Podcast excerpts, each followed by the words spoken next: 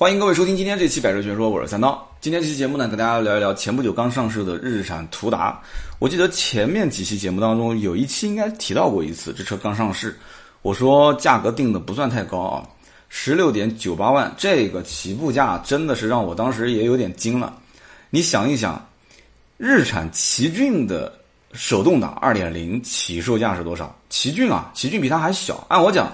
一般正常情况下，大家都是以什么样来定一个车的定位啊？一个是排量，一个是大小，对吧？途达的大小比它要大，排量二点五起步也比奇骏的二点零要大，但是这个二点五的手动入门竟然定了一个比奇骏二点零的手动还低一万块钱，所以当时我也惊了，我说这车这怎么个定位呢？这价格看来定的也不算高啊，而且二十四点五八万顶配，顶配是四驱，对吧？四驱而且带一个牙签式的差速锁。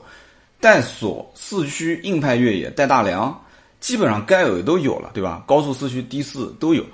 我说这车定价不算高，还可以啊。我觉得这车应该讲卖的还不错。那么前段时间呢，就去 4S 店跟这个之前认识很多年的老朋友啊，就聊天去试这个车。我问他，我说这个途达应该卖的还不错啊。因为定价也不算高，老百姓的眼睛都是雪亮的，这个硬件配置相对还不错，那肯定有人懂货嘛，对吧？识货的人自然就愿意掏钱。我也知道这种车内饰肯定是比较粗糙，对吧？这个车子相对来讲配置可能跟传统的这种 SUV 比起来也要稍微略差一些。我说卖的怎么样？你知道对方是怎么回答的吗？对方说先叹口气啊，唉，他说一张订单都没有。我不可能吧？上市到现在一张订单都没有啊。他，真的是这样，厂家给呃日产的 4S 店没有任何的任务，也不压货，啊，4S 店给这个车呢也没有任何的优惠，因为毕竟刚上市的新车嘛。那么现在问的人多，但实际买的人是一个都没有，所以我觉得就很奇怪这件事情啊。所以今天这期节目跟大家好好的分析分析，就是为什么这个日产的途达，大家如果在网上看同行的一些媒体的宣传，包括一些文章。你会发现几乎都是一致好评，都是一致好评啊！各种测试，各种越野路段，啊，就各种竖大拇指啊！这车不错，非常不错，好！就唯一无非就是吐槽吐槽，说这个后面的啊刹车是鼓式的，这个有点说不过去了。这很正常啊，对不对？很正常啊。为什么呢？它本身就是跟拉瓦拉一个一个平台，你也可以把它当成是一个拉瓦拉拉了一个皮变成了一辆 SUV 嘛。但之前帕拉丁。跟拉瓦拉跟这个车之间都有渊源，我们后面也会再说这里面的一一些就是相关联的事情。所以拉瓦拉这个皮卡它本身就是鼓刹，对不对？所以这样子一改改头换面变成一个 SUV 之后，它这个鼓刹没来得及换成这个盘式刹车，不很正常吗？啊，所以很多的一些媒体在吐槽，但是我看到了，大多数人基本上是不太愿意提这个拉瓦拉这件事情啊，大多数的人还是想把这一辆车往啊城市 SUV 上去靠。而且要把它的这个四驱的性能尽量的凸显出来。那么为什么 4S 店到目前为止没有订单呢？我觉得几个问题。第一个是宣传的这个点不对头，肯定是有问题的。第二个就是这个车在定位方面，换句话讲，也就是说，光顾着打外面的对手，没有看到自己 4S 店到底遇到了什么样的一个现实情况。这话怎么理解呢？因为我毕竟是从销售出身。在日产的 4S 店，基本上去看车的人就那么几类，要不看看轩逸，对吧？轩逸的销量大家都有目有目共睹的啊。要不就是去看看这个奇骏，那奇骏的销量也是相当可观的啊。天籁呢，你说跟谁比啊？你要日系老三样，那基本上天籁那应该也就是排个第三吧，有的时候偶尔能奔个第二。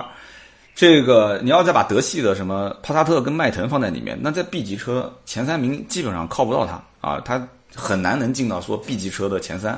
所以说天籁不算是日产的一个这个比较主力销售的车型。好，你现在把这一个途达往东风日产的 4S 店一放，东风日产的 4S 店都是一些什么车？基本上都是偏家用的，而且都是这些。我们其实可以这么理解。能最终选日产的人，都是冲着这两排软软的沙发啊，开起来也是啊舒舒服服的这种感觉，就放弃了操控，就是要它舒服，要安静，要配置啊，基本上就是要这些东西的。就这一类人对日产品牌的这种好感度比较高。好，现在把这还是郑州日产啊应该卖的车，本身就是郑州产的，你还把这个，你把这硬派越野丢在东风日产的 4S 店里面去卖，就很奇怪。而且这个车也很奇怪，是郑州日产跟东风日产同时在卖，也就也就是说，你到任何郑州日产和东风日产的 4S 店都能买到这个车。所以大家可以想象一下，这个车子如果是放在郑州日产，郑州日产都是什么车？都是一些商用车，对吧？旁边一个拉瓦拉，一个大皮卡，跑上去一看，这车首先就不谈买回去，到处都是有限行。虽然有一些城市解禁了，但大多数的城市还是限行，我不可能考虑，对吧？那么其次，本身皮卡的内饰就那种造型，再加上旁边的一些商用车，那就更不用看了。你这边放一辆。啊，途达那就是在矮子当中拔将军，对吧？你一对比，觉得说，哎，这途达感觉还不错。但你放在东风日产就不对了，东风日产旁边是楼兰，楼兰旁边是奇骏，你这边放一个途达，那对比起来真是没有对比，没有伤害啊。所以，这个厂家可能认为说，来买途达的人都是跟竞品去比，都是跟撼路者啊，都是跟什么哈佛的 H 九啊，都是跟这个帕杰罗的劲畅，都是跟这些车去比。但实际上，到 4S 店看这个车的人是怎么比的？是跟旁边的奇骏去比，真的一点都不夸张啊！这是销售面临的一个非常现实的情况。这个不比不要紧啊，这一比就出问题了。我看汽车之家之前也是出过一个问卷调查，就是调查十六点九八万到二十四点五八万这几个配置，一共六个配置，两个四驱加上四个两驱，哪一个是老百姓认为性价比最高的？结果。问卷下来之后，所有的人给出性价比最高的那款，大家猜一猜是哪个？是四驱版本的顶配吗？错，是十六点九八万的两驱的乞丐版。这就很有意思了，厂家拼命宣传的是自己的车子有多强的越野性能啊，非承载式车身带大梁，然后整个车子是带牙嵌式的这个差速锁啊，有高速四驱、低速四驱啊，非常强悍。但是结果老百姓就只认这个十六点九八万的两驱版本，他不要四驱。那这个问题出在什么地方呢？其实很简单啊，其实很简单。上期节目我们在讲荣威 R 叉八的时候，我提醒过大家，我说荣威这个车厂家其实很聪明，它的越野性能你说强吧，比起普通的这个承载式的 SUV，它本身是个非承载式带大梁的，对吧？你说它的这个。这个自锁式的差速器它也有啊，虽然是伊顿啊，也是一个很普通的 H 九用的也是伊顿的这个差速器。荣威其实很清楚那个阿叉八的车型啊，我跟你谈越野，在越野这个里面，N 多的车子是分分钟给你秒了，对不对？谈越野性能没意义，而且谈的越多，很多人越是认为你这车是不是越野性能好了，舒适度就差了呢？所以他很聪明啊，他就是我告诉你，我是互联网，对吧？互联网化 SUV，我这里面有很多的一些东西，你可以拿去玩。我的车子舒适度不错，空间更大一些，造型你看怎么样？造型不错吧？他就是冲着这些东西去卖给那些人，卖给那些所谓的年轻人，或者是或者是像我这种，就是心里面住着年轻人的中年的油腻大叔，对吧？那么。就是带有一定的越野性能，虽然说这种也带也带锁，但是这个伊顿式差速锁跟这种嵌入式差速锁差距实在是太大了，根本就不是一点两点啊！所以因此，它的那个车子你要比越野性能可能比不过今天我们聊的这个途达，但是那个车的销量一定是比途达多得多得多，根本就不用想，用小脚趾细想都可以想得出。那么我跟销售去聊这个车子，既然十六点九八万，大家也觉得说。这个价格也不高，也挺认可性价比的。那为什么一张订单都没有呢？这个问题到底出在什么地方呢？我刚刚前面讲了一个大环境，也就是说，东风日产也在卖，郑州日产也在卖。我问的是东风日产的这个销售，那他跟我讲，这个车真的是卖不出去啊。现在目前我觉得几点，目前这个车子没有优惠，对吧？奇骏现在优惠基本上两万五到三万。然后你拿十六点九八万跟奇骏十七点九八万去比，你虽然是二点五配置两个人放在一起呢，好像也大差不差。有的是你有的，有的是他有的啊，你没有的他有，他有的你没有。但是真的不会有太多的人真的为了说是选一个二点五，然后选择这个拉开车门里面整个的内饰差别那么大的一款硬派越野车，他还是会偏向于去买那个相对看起来啊空间可能略小一点，但是舒适度更好一些的，配置更高一些的奇骏。对不对？二点零就二点零吧，反正二点零也也不是不够开，你说是不是？很多买这个车的，原来开的可能都是一点六，甚至排量更小的车，甚至可能以前就没车，他对这个排量没什么概念。两点五呢，可能油耗还高，我还养不起，我可能很多人是这种想法。所以奇骏的二点零，你看什么卖的好？奇骏二点零卖的最好的是那个十九点六八万的舒适这个版本。所以途达又遇到一个问题了，途达的二点五也有。十九万九千八的豪华这个版本，但是两驱的啊，哎，那很多人又会去比了。大多数买奇骏的都是买十九万六千八的，跑到旁边一看途达，哎，也有一个，而且还是两点五的，十九点九八万，那我就比一比，一看，哎呦，鼓刹啊，这个 奇骏是盘刹，呃，奇骏是电动助力，一开轻轻松松的，很舒服。它这个呢，对吧？机械液压，怎么这么重啊？你这方向怎么这么沉啊？啊，那其他的承载式和非承载式车身开起来感觉那更不一样了，是不是？抬头一看，哟，奇骏全景天窗它没有。啊，什么倒车的时候全景摄像头这些，低速巡航这些，就是客户本来是有可能选途达的，跑过来一看奇骏，再看看途达，再摸着良心想一想，平时有多少机会去越野？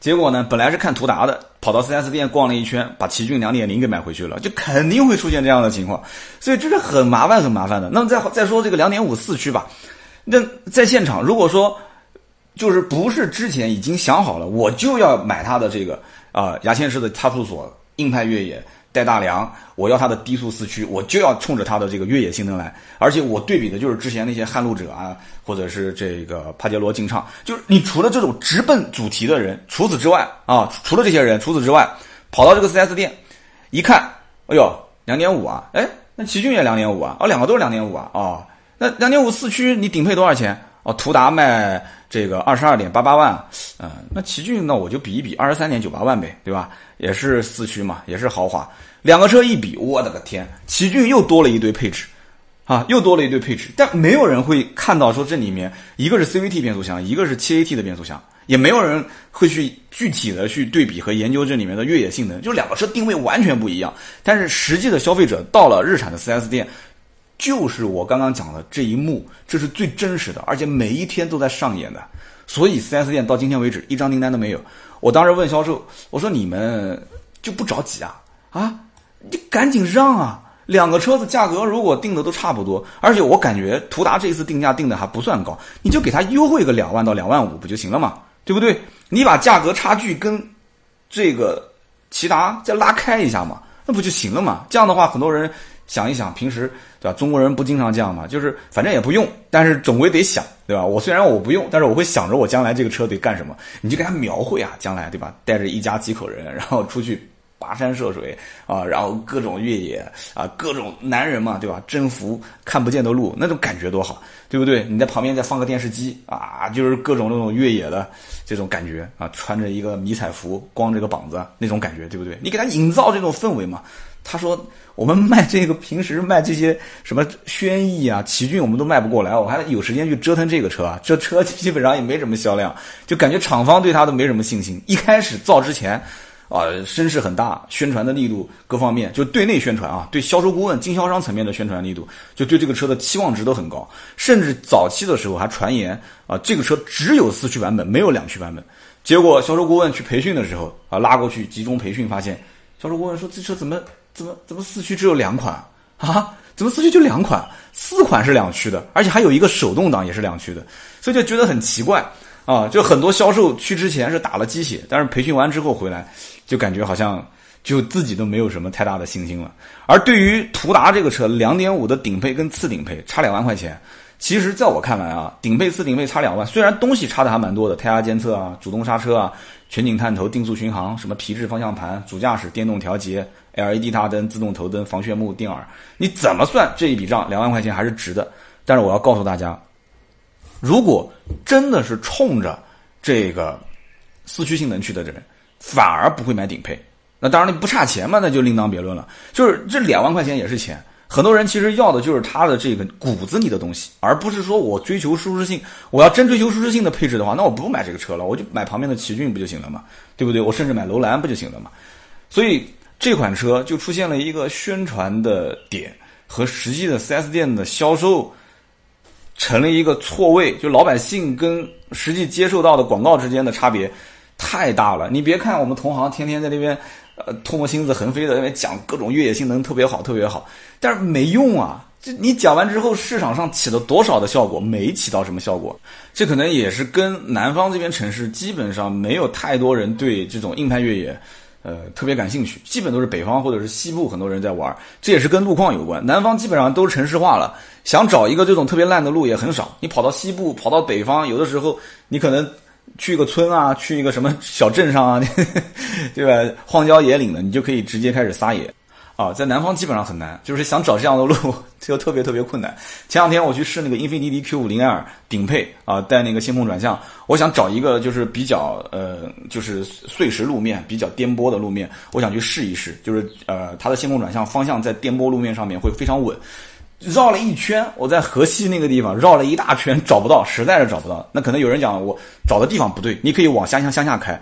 对吧？就像我住的雨花这个位置，再往下啊，到谷里，再往下，你可能能适当的找到一些地方。那说不定这些地方又被圈起来，也不让进。嘿 嘿。所以想找一个这种能玩越野的地方很难。我曾经有一次是跟南京这边的，应该是越野一族的一个分会吧，跟他们去玩这个越野，也是开了好久好久，在一个废石山啊，就是踩石头的一个废弃的一个废石山的那个地方啊，大家玩的特别嗨，特别起劲。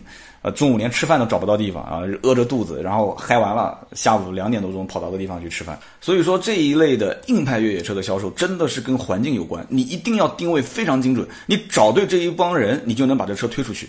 啊，你要如果找不对，那对不起，你这车子可能你就会介于城市 SUV 跟硬派越野车之间。你如果一旦是夹在这两个车型中间，就是客户既觉得你好像也挺舒适的。你不是太偏越野，然后又有人认为你是偏越野又不太舒适，那对不起，这个车的销量肯定是不行的。所以我觉得这个途达啊，就犯了一个这种就是在宣传和实际的市场层面两边脱节了这样一个错误。你宣传的口子过于强调你的越野性能，那么你在你的车型定位上面，也就是说你的车型的配备方面，你就应该是两点五四驱作为一个最主打的销量的这个车型。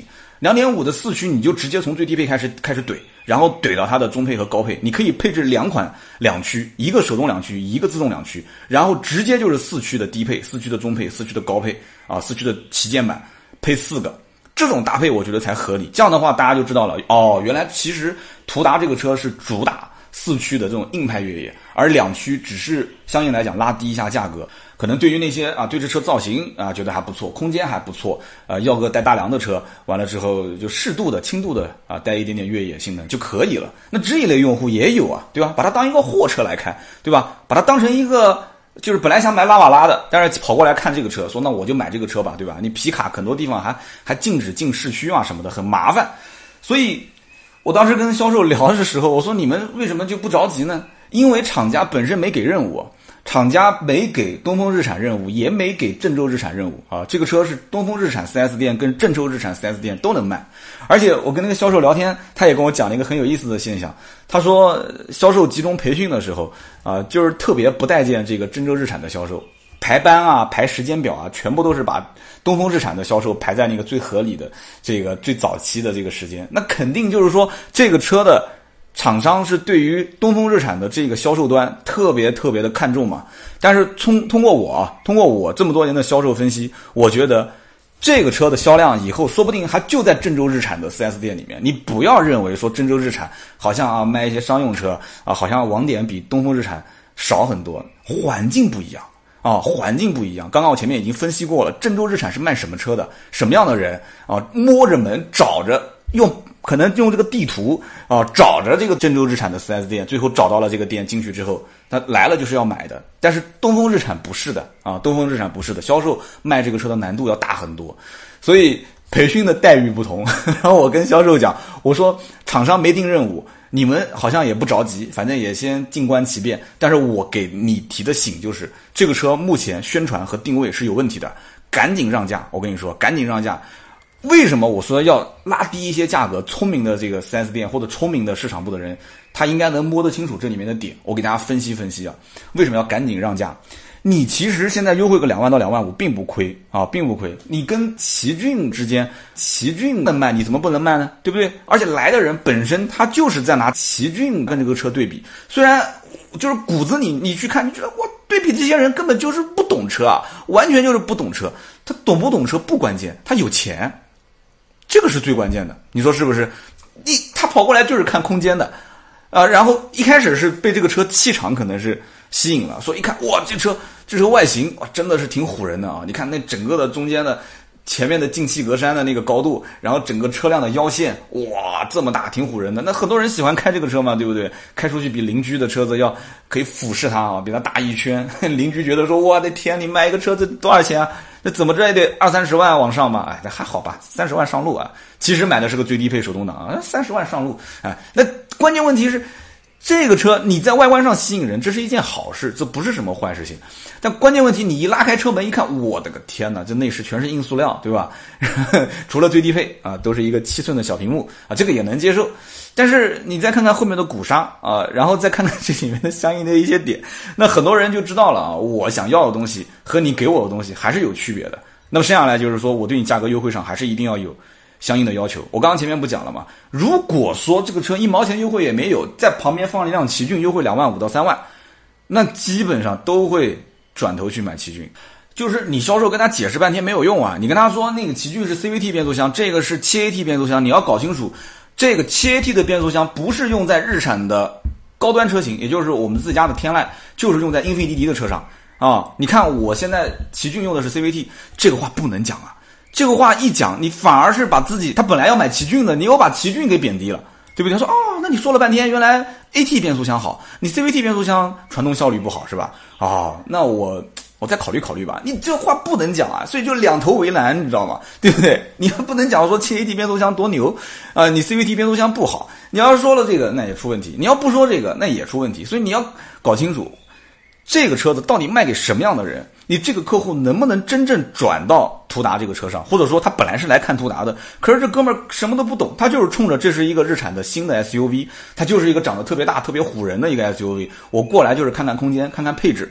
好多客户就是这样，真的是这样。所以遇到这样的客户，千万不要拿这些呃什么牙嵌式的差速锁啊、承载式的带大梁啊、Q225 发动机啊、7AT 变速箱啊，别跟他整这些东西。你就告诉他这车现在性价比怎么样啊，空间多大，配置怎么样，哪些配置是奇骏上面是没有的，然后再拉出一些其他的同级别的，他可能除了比奇骏啊，还可能比比途观啊，或者是比比呃什么什么 RAV4 啊，你就拿这车的一些。配置啊，空间啊，这些跟大家去比呗，那怎么办呢？所以在这个基础上，我觉得啊，适当的让价还是有必要的。虽然厂商没给任务，然后 4S 店好像也不是特别着急，但是这一类的用户啊，如果你真遇到懂行的，真遇到懂行的，一定是要把他给抓住。为什么？大家琢磨一件事情啊。什么样的人喜欢开硬派越野？什么样的人喜欢开？我刚刚前面描述的一种人，就是他可能不太懂这是个硬派越野车，他只不过觉得日产出了一辆新款的 SUV，我去看一看，哦，好像比奇骏更大一些，好像空间不错。但是肯定会有一部分人，他真的是冲着硬派越野过来买的，来了就是看两点五四驱的。好，我们去分析一下身边什么样的人开这种车。这种车首先对于厂家来讲，它不跑量可能也不挣钱，对吧？不跑量也不挣钱。但是对于很多喜欢这种车、买这种车的人，第一，大家分析分析啊，我说对不对啊？第一，这种人真的是很喜欢车，很喜欢开车，很喜欢玩车，对不对？所以他会是身边那些朋友当中比较懂车，或者说是很懂车的这一个人，是不是？所以这些人对身边人买车的影响度是非常非常大的。这第一，第二个，这些人呢？有钱又有时间，你没钱没时间，你怎么可能玩越野呢？是不是？有钱有时间，特别好玩。一般好玩的人也好吃，所以你不信，你参加越野俱乐部，你看呢？越野俱乐部的人除了会玩，还会吃啊。然后呢，有钱有时间，就算是可能有些人买的不是特别高档、上百万的车，可能十几二十万，就像这种车，但是最起码他有时间啊，这一点很关键啊。不能 没钱，我们不谈，他可能有时间，所以。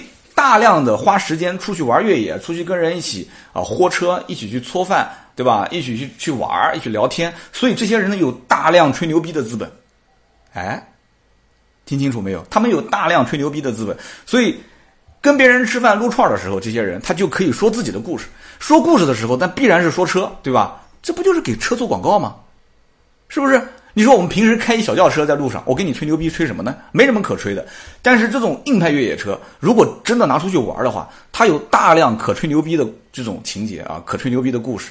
所以这一类的人，只要跟别人吃饭撸串，一说啊，前两天我又去什么地方又去豁车了，哎呀，我跟你说你没去过吧？哎，那个啊怎么样怎么样啊？我当时带一个妹子，哎呀，那妹子那个抓着那个车抱着我大腿，然后跟着我讲啊，那对不对？他的那种表现。他那种对吧？声情并茂的，其实他想突出的是他带一个妹子，这是关键点。但其实你听到的可能更多的啊，当然了，可能有些人听到的更多也是妹子啊，但是肯定有些人听到的是车，对不对？肯定有些人听到的是车，所以他会带动身边玩越野的这一帮人啊，他会带动你，包括你像我当时那一次去跟别人去玩了一次小穿越回来之后，我节目里面我那种状态，大家可以回听我那一期啊，就是讲这个三菱帕杰罗的，你你听我那一期。我当时讲的也是啊，我就感觉我好像随时第二天我就要买一辆这个车，我可能就要参加他们这个越野俱乐部的感觉。就这一类的人，转介绍的能力非常的强，转介绍能力强，而且极易渲染自己这种越野的情绪给周边的人。所以身边可能会有很多买车的人也会去问他啊，也会去问他，他可能不一定是买硬派越野车，他会问他什么车好。所以对于品牌美誉度的提升有极强的效果。所以你不要小看这种硬派越野。我为什么讲说今天标题叫做啊日产途达错过了一次绝杀的好机会，就是这个点，就是他可能厂方的这些相关的市场的人也好，或者是工程师也好，他可能觉得说，哎呀，这个价格定高了，会不会走当年这个楼兰的这个路路数啊？就我我我我我我我可能不能把它调性定那么高，对不对？你价格高了以后，那别人会不会选我啊？是不是？所以你看，你看这个撼路者的定价啊，你再看，你再看这个帕杰罗的定价，对吧？进口的帕杰罗才三十多万，对不对？你要再到四十多万，那就是普拉多的这个地界了，对吧？你你能跟普拉多干吗？肯定干不过，对不对？那么三十上下一点点啊，二十多万的话，那又是撼路者。撼路者现在行情是什么样子呢？我把几个竞品行情跟大家说一下，大家就清楚了。撼路者现在柴油二点二 T 两个版本都是手动四驱，然后呢？一个是五座，一个是七座啊！我我估计很多人都是买七座。我最近也是接到了几个咨询我买撼路者，因为前段时间好像今年还是去年，撼路者也做过一次换代啊，加配不加价啊，很多人也是很纠结，老款让价很多，新款让价很少。但是现在基本上优惠幅度都是在五万左右啊，四万多块钱，五万块钱。其实柴油车真的是非常不错，但是呢，很多人还是担心，一个是加柴油的问题，二一个呢就是柴油今后是不是保养方面啊，就是更麻烦一些，所以还是有很多人选汽油车。所以撼路者啊，它的汽油卖的还是不错的，汽油版。然后汽油版呢有两驱也有四驱，但是四驱卖的好，基本上没有什么人买两驱，四驱版有七座也有五座。起步是三十一万多啊，我说的是四驱版本啊。那么顶配是三十五万七千七，这个车优惠四五万之后的价格，大家可以算一下。也就是说，买汽油版的撼路者，基本上裸车的预算应该是在三十万左右，就是二十七到三十之间。所以其实这就很清楚了嘛。他如果说跟撼路者去单挑的话，撼路者的汽油版五座三十一点六一万，让个四万多到五万，打完折的价格也就是二十六万多。二十六万多和刚刚我们说的没有优惠的前提条件下。途达的顶配多少钱啊？途达顶配二十四万多，差不多嘛，对吧？差个两万块钱。但是这个你要知道，一个新产品和一个已经在市面上卖了很长时间，而且有一定口碑的福特的这个撼路者，这个还是有一定差距的，还是至少在老百姓的心目当中会打一个问号。就这个，我是不是要去尝个鲜？这个尝鲜是要有一定的代价的啊！这撼路者毕竟在这个圈子里面还有很多人在开，而且觉得说，哎，反正硬派越野，我觉得口碑不错啊，我推荐给你。所以这里面需要有一个转介绍的过程。你我觉得不可能有途乐的车主说转介绍客户去买途达，这个是你虽然广告宣传你是这么宣传的，你往途乐上面去靠，但是真正转介绍的人是很少的。所以这里面还得要靠自身，还得要靠自身的客户，而且你平时日产的那些传统的。这个开骐达的、开天籁的、开轩逸的，会不会去介绍买，去去介绍买途达？我觉得可能性也不大，我觉得可能性也不大。所以说，你不要小看这种转介绍，硬派越野车转介绍的这个成交的比例，没有人统计。如果有人统计过的话，肯定会发现相当相当的大。所以这一次我看这个相关的报道，途达他也很聪明啊，日产开始拉拢越野一族的这些相关的各个分会的会长。越野一族在中国的越野这个圈子里面，确实是啊一家独大，真的是一家独大。越野一族的这些相关的人帮你推荐推荐，那真的是比你打广告在外面说呃给这个媒体那个媒体投钱要好得多得多啊，真的是很强。那么除了这个撼路者以外，其实硬派越野同级别帕杰罗劲畅这肯定也绕不过。但是其实买帕杰罗的人也有一个很纠结的，就是进口版跟国产版。还是有一定的差别，进口版现在卖的比国产要好很多，就国产的整个的定价还是有一点问题。那虽然说已经停产了啊，那么很多人也在期待这个新款帕杰罗上市，但是一直只有声音没有图像，也不知道什么时候上。而且目前已经能看得见的，就是在泰国一六年上的那一款，也就所谓的新款的帕杰罗劲畅，就很丑。丑在什么地方呢？大家如果有兴趣，在网上可以搜一搜这个照片啊，就它那个尾部造型是往上翘的，就像一个就是就是屁股翘，就是特意把那个屁股趴在床上，屁股翘很高。大家不要想那么猥琐的画面啊，但是这个车确实就是那个样子啊。然后它的那个尾灯也是我。个人审美审不来啊，我审不来这个审美，就是像流眼泪一样的，就正常两个尾灯可能是长方形的啊，镶嵌在两侧，它那个尾灯是两个长方形的尾灯在两边，然后突然又往下延伸了一条，就像有个人在流眼泪一样的。拉下去一长条，我不知道这个设计师是怎么想的，所以这样的一个造型也是我在网上看了一下，很多人包括国外的媒体也都很有争议。那看来，呃，不是我一个人的审美问题，那大家都这样啊，大家都这样。所以呢，我身边也有人看了这个新款的帕杰罗的造型之后，想一想，那还不如买现款算了，因为很多人就是冲着这个超选四驱去的啊。大家要知道，这个超选四驱确实很强。我以前在节目里面也说过啊，当年吉普。啊，因为很多都是用于战争嘛，啊，在亚洲这边某一场战役啊，就是吉普车从美国运不过来怎么办？所以就在日本找了一个代工厂，那找的是谁？就是三菱，所以三菱就把这个吉普公司的相关的四驱技术吸收回来之后，再加以改造。就有了这个超选四驱啊，非常强悍啊！我说这个中国合资了那么多年，怎么就没把很多国外的这些四驱技术给消化掉呢？对吧？消化掉之后，再把它给进行突破，那就很强了。所以刚刚我前面在讲到这些开硬派越野车的时候，我也想提一点，就是你别看现在自主品牌的 SUV 的量非常的大哦，有的车动不动销量一个月四五万台，而且很多的国内自主品牌。各种型号，各种什么蓝标、红标啊，各种运动、呃时尚、普通版本，就各种造型。你不要看有那么多车，但是真正实质上、实质性的掌握核心技术，我指的是什么？你比方说，就像我今天聊到这个车，有个点，可能有的人没太在意啊。它的 7AT 的变速箱是指是加特克这个公司，我以前介绍过的。这次北京车展，我还特意去他们展台看了一下，这个加特克的公司在日本。有很多人应该也听说过啊，我以前在讲日产啊、讲日日系车的时候也聊到过，它可能 CVT 变速箱比较有名，但是这个 7AT 的变速箱是只供应给日产和英菲尼迪的这个相关车型啊。虽然有人可能知道这个加特克本身就是啊日产的子公司啊，这个我们也确实承认它也是日产的子公司，但是这个很强悍。中国现在也有一些汽车品牌在研究这个相应的变速箱，但是 AT 变速箱的难度比双离合变速箱要难得多得多啊！这里面不仅仅是匹配的问题，还有可靠性的问题。你要知道，这种车本身是玩越野的，你知道这些玩越野车的人平时都怎么开车吗？啊，他万一要是陷在那个泥地里面了，或者岩石路面，那人家那是逮到油门使劲轰啊，对不对？你甭管是别人的车还是自己的车，你你出不来就是面子问题啊！这个特别是中国人，你这面子问题，这个我你出来玩，你现在这个地方出不来，那多难看，是不是？你使劲轰油门啊！你要知道，这个使劲轰油门可是对变速箱的扭矩的承受有非常高的要求的。我们可以这么理解：如果说使劲轰油门的那一刹那，转速飙升到六千转、七千转，你如果不升档，那对不起，这变速箱出故障的概率会非常的高。所以很多的变速箱都会有这个扭矩的输出限制。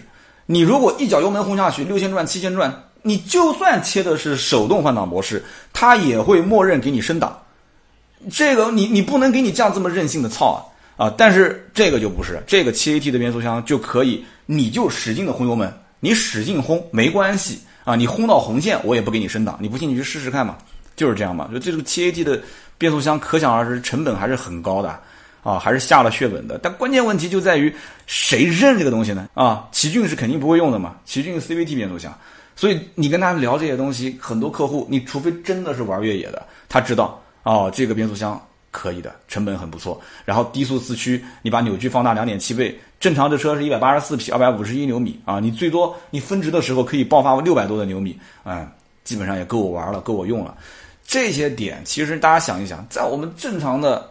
自主品牌的 SUV 里面有多少的车会跟你聊这个东西？大多数就是拉个皮，一个轿车底子，对吧？拉个皮做成一个 SUV，大家看着也挺开心的啊，摸着也挺开心的，坐着也挺开心的，你就开呗，对不对？毕竟你也不是去玩纯越野，你要玩纯越野那都怂了。所以现在当下中国的消费市场，其实十到二十万这个区间啊，真正说拿这个钱去玩越野车的少。绝大多数还是在买轿车或者是 SUV 紧凑型的 SUV。这个途达我觉得是挺吃亏的，但是呢，还是那句话，我觉得这是一个好的开始，肯定到后面慢慢就有人会懂了，说哦，其实。我损失一些舒适性，损失一些所谓的什么内饰的真皮缝线包裹啊这些东西，但是我得到的是真正可以到一些这种啊玩沙呀、玩岩石啊、玩雪地呀、啊玩一些大倾角啊，我我可以去穿越啊。那这些人如果真的都觉醒的时候，那这个车销量可能就起来了。但是目前来看很难很难。为什么这么说呢？其实你看。在基本上同行当中的这个视频里面，绝大多数是在放大这个四驱性能，测试的也很专业。你比方说，呃，某一个同行，他当时是在一个封闭式的这个环境里面，然后去试交叉轴的这个馒头包，然后去试三个滑轮组的开放攀爬架。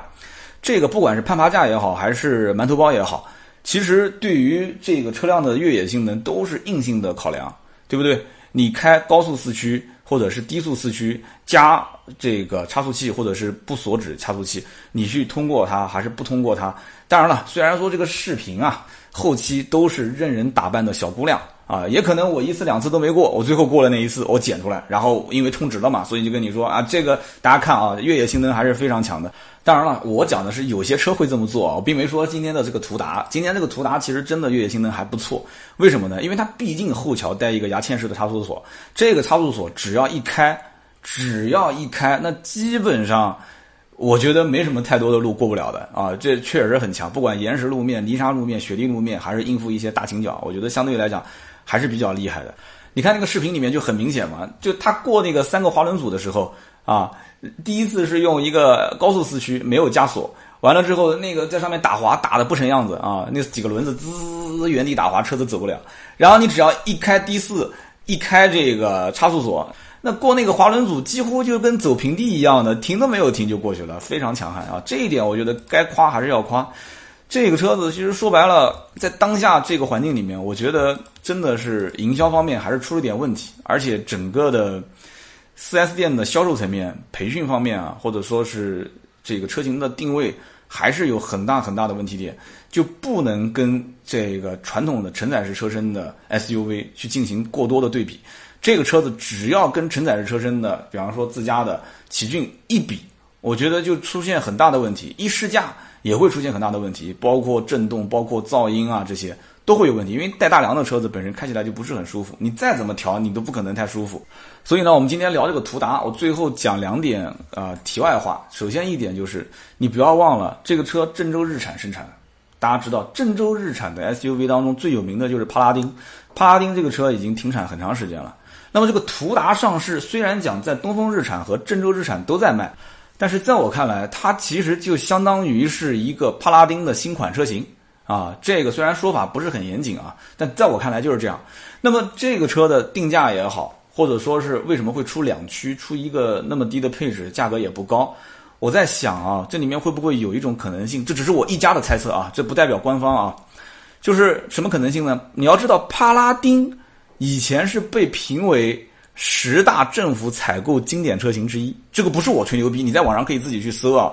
因为我很早很早以前就看过一篇报道，后来我又上网看了一下，呃，被证实了，确实是的，十大政府采购经典车型，那还有这种这种排行榜，我真的我觉得也很奇葩。然后呢，帕拉丁呢，它在政府采购的这个过程当中，SUV 车型所有的 SUV 车型当中中标率高达百分之七十。这个数据我不知道有没有做政府采购的听友，也可以你留言回复一下，我说的对不对啊？在很多的一些执法部门里面，你可以看到院子里面停的都是帕拉丁啊，特别是有在西部的一些朋友，你可以去看一看，我讲的对不对啊？很多的执法部门用的车都是帕拉丁，而帕拉丁你想哪一年停产？最后一代是一三款，基本上我在二手车市场能看到的，一四年上牌，呃，一五年上牌的好像都很少，基本都一四年前后最后一批，到现在一八年也该换了。啊，也该换了，对吧？政府的车辆该换了，执法部门的这些车辆该换了。那么换什么车呢？对不对？大家有没有想过这个问题？换什么车呢？啊，所以这个为什么要造个两驱，造个那么低的配置？你一听就懂了嘛，对吧？就还将来中标率百分之七十呢，对吧？将来是不是还能再中几个标，把之前的这些帕拉丁直接换成途达？很有这个可能性啊！你不要认为是在开玩笑啊，这是我的一个推断。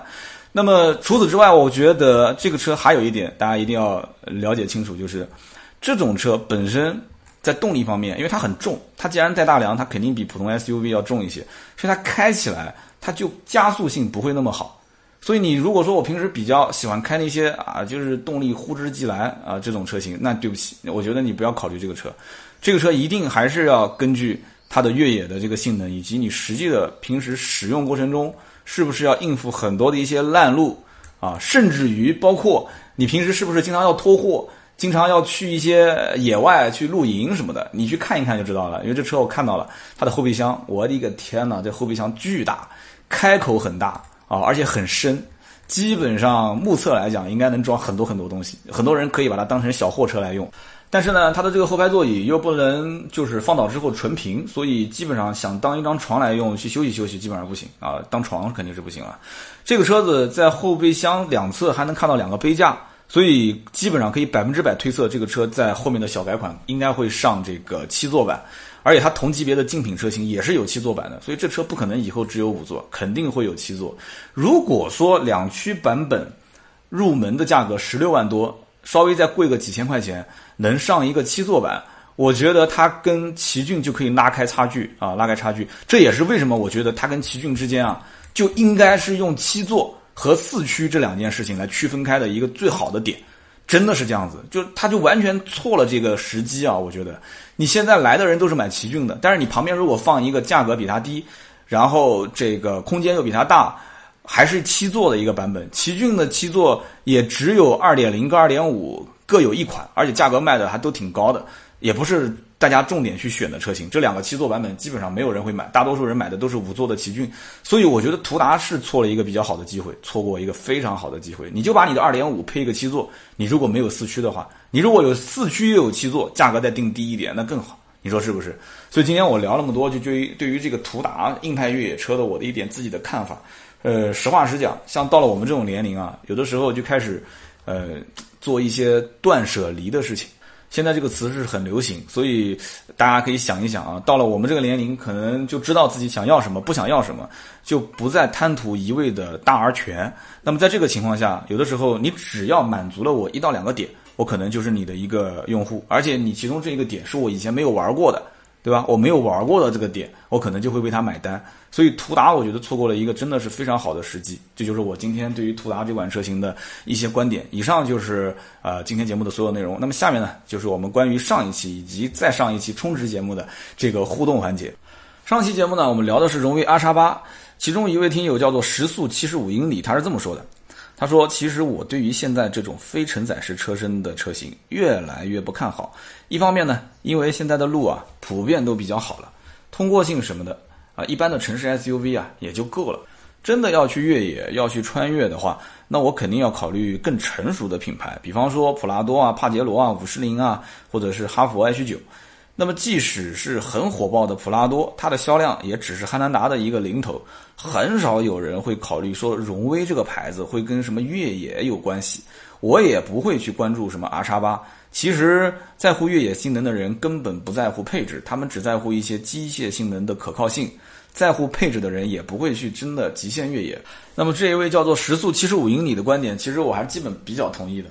呃，这里面包括涉及到他说的几个品牌，包括普拉多、帕杰罗、五十铃，呃，其实跟今天我们聊的途达也都是竞品车型。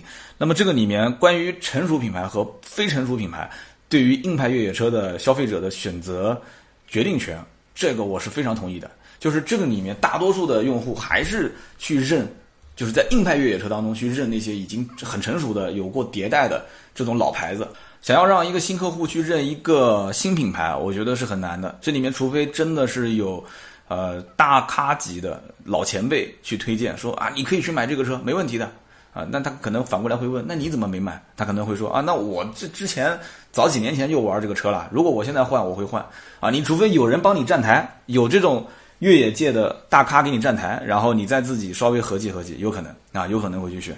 那么这是第一个，第二个就是它关于说到城市道路越来越好，所以这些非承载式车身的车型，我是越来越不看好。这一点我倒觉得，呃，我有一点点小小的疑问。首先，我以前在这个城市化进程不是特别快速的时候，在以前很多的一些城市路比较差的时候啊，就比方说，呃，十几年前，十四五年前，对吧？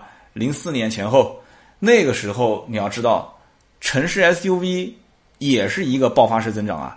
那个时候 CRV 的第一代不都上了吗？是不是？零四年前后，那么硬派越野车反而也没见到卖得好啊。帕拉丁也卖了很多年了，那帕拉丁为什么在前几年还停产了呢？是因为这个路是越修越好了吗？我觉得这不是一个主要的原因。换句话讲，真的一个路特别好的情况下，开硬派越野和开城市 SUV 反倒是差别不大，是不是？你想啊，你在城市道路开一马平川，但你要是去一些反而比较呃这个坎坷、比较泥泞的一些道路，你城市 SUV 跟这个硬派越野那差别反而就大了。所以以前在这种烂路的情况下，硬派越野车跟城市 SUV 之间。通过性是可以比较的，舒适度也是可以比较的。那么现在跑到了城市的这个一马平川铺装道路上，这两个车的舒适度，你不信你到 4S 店去试一下，你就知道了。你要不是什么特别专业的人，你只能感觉到说，哎，怎么感觉开这个。途达这个车子晃动啊，就整个车都在晃。它为什么？它带大梁的嘛，它要晃就整个车都在晃。哎，怎么整个车都在晃？但是你去开奇骏，你可能会感觉，哎，它的整个颠簸啊，它的路感啊就比较模糊啊，好像设计师就希望你尽量不要考虑太多的一些路感的回馈，你只要享受这个开车过程就可以了啊。所以这是很明显的一个，就是消费者的消费趋势。它是在变化，大家都懒，大家都是希望尽量的啊，要有面子，要豪华，要配置高，空间大，基本上就这几个点。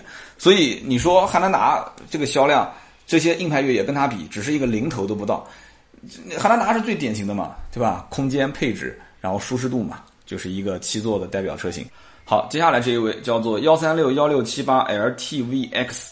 他说：“关于车灯那一部分啊，其实小蜜并不代表汽配城。小蜜车灯是上汽集团成员单位华域和日本小系株式会社的合资公司，所以上汽系的很多品牌，比方说大众啊、荣威啊、通用啊，原厂都会用小蜜的车灯。其实车灯分成光源和灯具两个部分。”那些耳熟能详的大品牌，比方说飞利浦啊、欧司朗，他们只做光源；像小蜜啊、法雷奥啊、马瑞利啊这些品牌，是从光源企业采购以后，加上自己的总成、反光罩、外壳，再装配成完整的灯具。他们是产业链的上下游关系，分工不同。唯一自己做光源的灯具品牌，大概只有海拉，但是海拉也有相当一部分光源是外采的。这位听友不用讲，要不就是主机厂内部的这个员工，要不就是专门专业做车灯的，可能哪个灯厂的这个员工啊，很专业。前段时间在北京车展，我这个采访，呃，也可以说是直播合作吧。一个是欧司朗的亚太区的市场总监，当时他也提到了这一点，就是说，哎，我欧司朗是只做光源的，所以关于灯具的设计，有的时候我们参与，有的时候是他设计好了以后，直接从我这里啊采购我们的光源。呃，这一点非常感谢，我真的是特别喜欢，也特别希望大家就是这些某专业领域很有很有这些经验或者有见解的一些听友，能够在我这期节目说完之后加以补充，非常感谢，因为人无完人嘛，对吧？我希望我的节目呢能有一些留白的地方啊，这个留白的地方，希望我们的听友能够补充上，非常感谢这一位幺三六幺六七八 LTVX。好，那么接下来呢，是一位听友叫做笑富风情，他发了好几百个字，而且他第一遍发的时候呢，呃，系统可能是抽风了，没显示出来。这哥们儿呢，因为之前有我的邮箱，又发了一封邮件给我，我才看见。但是后来他的这个留言又显示出来了，太长了，我就简单的讲是什么意思吧。他第一个呢，就是说我节目的套路，他分析出来了。啊，他说我的节目套路呢，基本就是啊车圈的一些新闻，然后结合一些自己的感受，或者是我试驾过的一些车，啊增加一些感受，然后呃以讲故事的形式说给大家听，还不错啊，这是捧我的地方。然后呢，批评我的地方是什么呢？他说听我的商业节目啊，就感觉比较乏味啊，就是缺少一些故事性，而且有一些车型呢，比方说马自达这个车型呢，就感觉有一些重点没有抓住，比方说马自达的销量很好。任务完成的很好，这件事情他觉得我可以不用讲，为什么呢？因为对于消费者来讲，这意义根本就不大。但是马自达这个车的差异化又很明显，比方说它的品牌、它的造型、它一些独有的技术，对吧？这一些你可以把它放大了来讲，你可以拿一些故事出来讲，这样的话呢，呃，就可以证明自己的眼光没有错，对吧？那买这个车是对的。那么客户为什么要买它？到底意义何在？销量对他来讲，对消费者来讲，其实没什么太大的参考意义。他觉得就这里面的这些点参考意义更大。这样的话，可以让更多的人已经买了的人呢有自我安慰，没有买的人呢会有认同感。这就是他大概留言的一个意思，这叫做孝父风情。啊，非常感谢，真的是很至少很用心啊。就是说，在留言区，在邮件，我后来把我的微信也给他了，我说我们保持联系。我特别喜欢跟这种给我们节目提建议的听友交流。那么。呃，说说我的想法啊，其实商业节目呢，我一直想把它做的更生动一些，更好玩一些，结合一些故事性。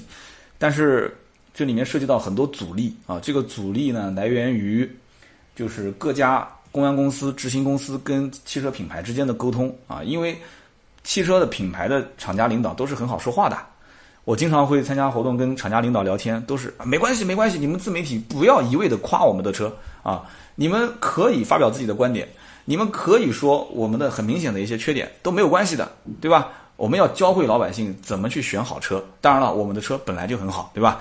所以就是厂方领导一般都是这么跟自媒体沟通的。但是执行公司的、公关公司的这些相关的呃同事们呢，他们是怎么玩的呢？他们就是说，拜托，尽量说好话，多说好话，能不说坏话就不要说坏话。那么，所以因此稿件什么东西，一审、二审、三审。我曾经也说过，我说为什么有的我特约节目是不加特约两个字呢？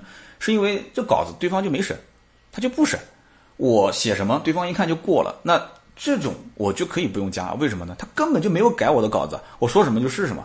那么如果说一旦他改动了我的稿子，只要哪怕第一审就改动我的稿子，对不起，这个节目我一定是加特约的，因为你把我的观点当中的不好的地方删了，然后又增加了很多的一些。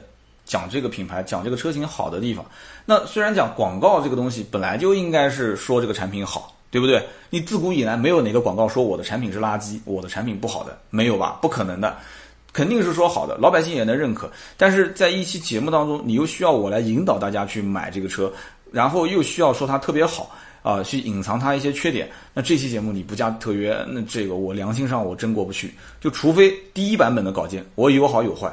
啊，你不删，那我这个是可以不加的。这个极少数，大多数的品牌都是要这个去删、去过滤这里面的东西的。好，那么这是关于校服风情对于我的一些商业节目的观点啊，非常感谢，非常感谢你的建议。那么这是关于荣威阿叉八这一期节目的留言。那么接下来我们去看一看再上一期就是商业节目马自达的这一期的留言。首先呢，第一位叫做荡秋千的猪猪杠 E W，他说：“哎，没想到马自达跟三刀合作啊，让我大吃一惊。”他说：“我惊讶的就是，原来一汽马自达也开始做营销了啊，可能就是这个品牌做营销不多，是不是？”然后呢，他问了我一个问题，就是说有没有跟一汽马自达的厂商聊天，问他们第二代的创驰蓝天技术什么时候在国内能上？这个呢，我还真没跟他们沟通，因为我之前参加马自达的活动比较少。这一次也只是跟公关呃有过联系，就是说做一期广告投放嘛。那么第二代创世蓝天技术，我在网上有之前跟同行聊天，呃，也有看到过相关的论坛的一些，应该也是内部的人士做的一些这个相关的报道。那么首先一点呢，这个在欧洲，在国外基本上发布也要到今年年底了啊，也到今年年底了。那么这个第二代创世蓝天技术还涉及到底盘、白车身、发动机各方面。整体的一个协调跟开发，所以在国内上市，最起码也得要在国外正式量产车型上市之后的一年。按照这样推算的话，一八年发布这个技术，一九年有第一款量产车上市，二零二零年在国内有第一款具备第二代创世蓝天技术的马自达车型，我觉得可能性比较大。所以我的推断是大概在二零二零年前后啊，这只是我的推断。那么最早最早的话，也就是一九年底。但是对于一汽马自达这种相当相当传统的企业来讲的话，我觉得二零年这个数据还是比较靠谱的。好，这是第一位听友。那么第二位听友叫做 zzguts，他说：“三刀你好，一直以来听你的节目讲的不错，在电台上每一期节目我都听过，这是我第一次留言。虽然是特约，但是呢，讲的是我最喜欢的马自达，我还是把第一次留言送给这一期。”他说：“我是学汽车工程的，我虽然还没毕业。”但是呢，我一直把你的节目当成一个专业教材来学习啊！别，千万别，别把我节目当专业教材，谢谢啊。他说，这个因为汽车不仅仅是一件精巧的工业品，更是一件富有价值而且需要营销的商品。你的节目当中很值得我们这些即将成为汽车行业业内人士的人认真思考和领会的。阿特兹一直是我的 dream car，马自达也确实有一种令人敬佩的固执。它虽然有缺点，但是在汽车同质化严重的今天，它的这种特立独行就是不一样。希望马自达能够继续坚持自己，也希望三刀能够坚持初衷，给我们带来更棒的原创节目。啊，求一波中奖，恭喜你啊，你中奖了。那么其实。嗯，有很多是学汽车专业的一些听友在听我的节目，我一直在跟团队讨论，就是说能不能把大家聚在一起。呃，我非常希望聚几个群。第一个呢是汽车圈的业内人士，就是汽车工厂啊，或者是零部件工厂的一些内部的这些专家，我想跟你们学习一些这个相关的知识啊，想想打听一些内部消息。那么与此同时，也想把一些全国的销售精英啊，或者是销售同行聚在一起拉一个群。那么下面一部分就是未来的这个后起之秀，就我希望能够把这些在校的读汽车专业的一些学生也可以拉成一个群啊，年轻人真的是不可限量啊，不要小看年轻人，这将来说不定就是哪一个汽车厂的。大领导是不是以后说不定就是新兴造车势力呢？啊，这都说不准的。这一位叫做 ZZGUTS，非常感谢你支持我的节目啊！希望你将来能够在汽车行业飞黄腾达，说不定以后在车展采访的就是你了，是不是？好，那么接下来看一看第三位听友啊，这位听友叫做居山问水杠 RA，他是这么说的：他说，三刀，你能想象得出吗？我们江西九江竟然没有一家马自达的 4S 店。最近的一家 4S 店也是要到三百多公里之外的江西的南昌，啊，我当时想给我老婆买一辆昂克赛拉，结果一看没有 4S 店，我们分分钟就把它给排除掉了。有人说你可以到这个二级经销商的店面去买啊，可是今后的保养维修怎么办呢？很麻烦啊。我们周边几乎很少有人开马自达，连德国啊，这个德国是打引号的啊，德国四兄弟之一的宝沃，他可能是调侃，他说。这个品牌在九江都有 4S 店，为什么马自达就没有？市场做的不行啊？的确是这样子。马自达其实，特别是一马一汽马自达，对于经销商的这种辐射面确实很窄。这个也因为啊，我个人认为啊，也是因为它可能这个车型比较单一，而且车型的整个的定位、定价各方面，呃，在一些三四线或者是四五线城市。相对来讲，普及的比较难。你讲这个什么所谓的宝沃，宝沃很多的这个营销理念，虽然讲起来什么德国四强，但他很清楚，它的价位摆在那个地方，开出去呢，就是对吧？跟别人讲，你看德国车看上去像不像进口的，像不像好几十万的这种豪华车？旁边的人可能觉得说，哎，还真挺像。但你开一马自达，你出去，别人一看就知道，这马自达肯定不贵，是不是？其实你可能买的是顶配，还挺贵。所以这个就形成了一个反差。所以做品牌的经销商、投资人他也很聪明。什么样的这个车虽然是好车，但它不一定卖得出去；什么样的车它不一定是好车，但一定能卖得掉。它是以赚钱为目的的，所以很遗憾。但是这也是反映了一个很真实的现象。非常感谢啊，非常感谢这一位叫做居山问水杠 R A 的听友的留言，谢谢。好的，以上呢就是今天节目的所有的内容。更多的原创内容，其实大家可以去关注我们的微信订阅号，搜索“百车全说”。我们每一天都会有原创的图文，还会有我们的视频，也会在上面更新。如果说想要更简单，通过朋友圈来看的话，可以加我们盾牌的微信四六四幺五二五四，你加他一下，平时在朋友圈就可以看到我们的一些小动作啊。好的，今天节目就到这里，我们下期接着聊，拜拜。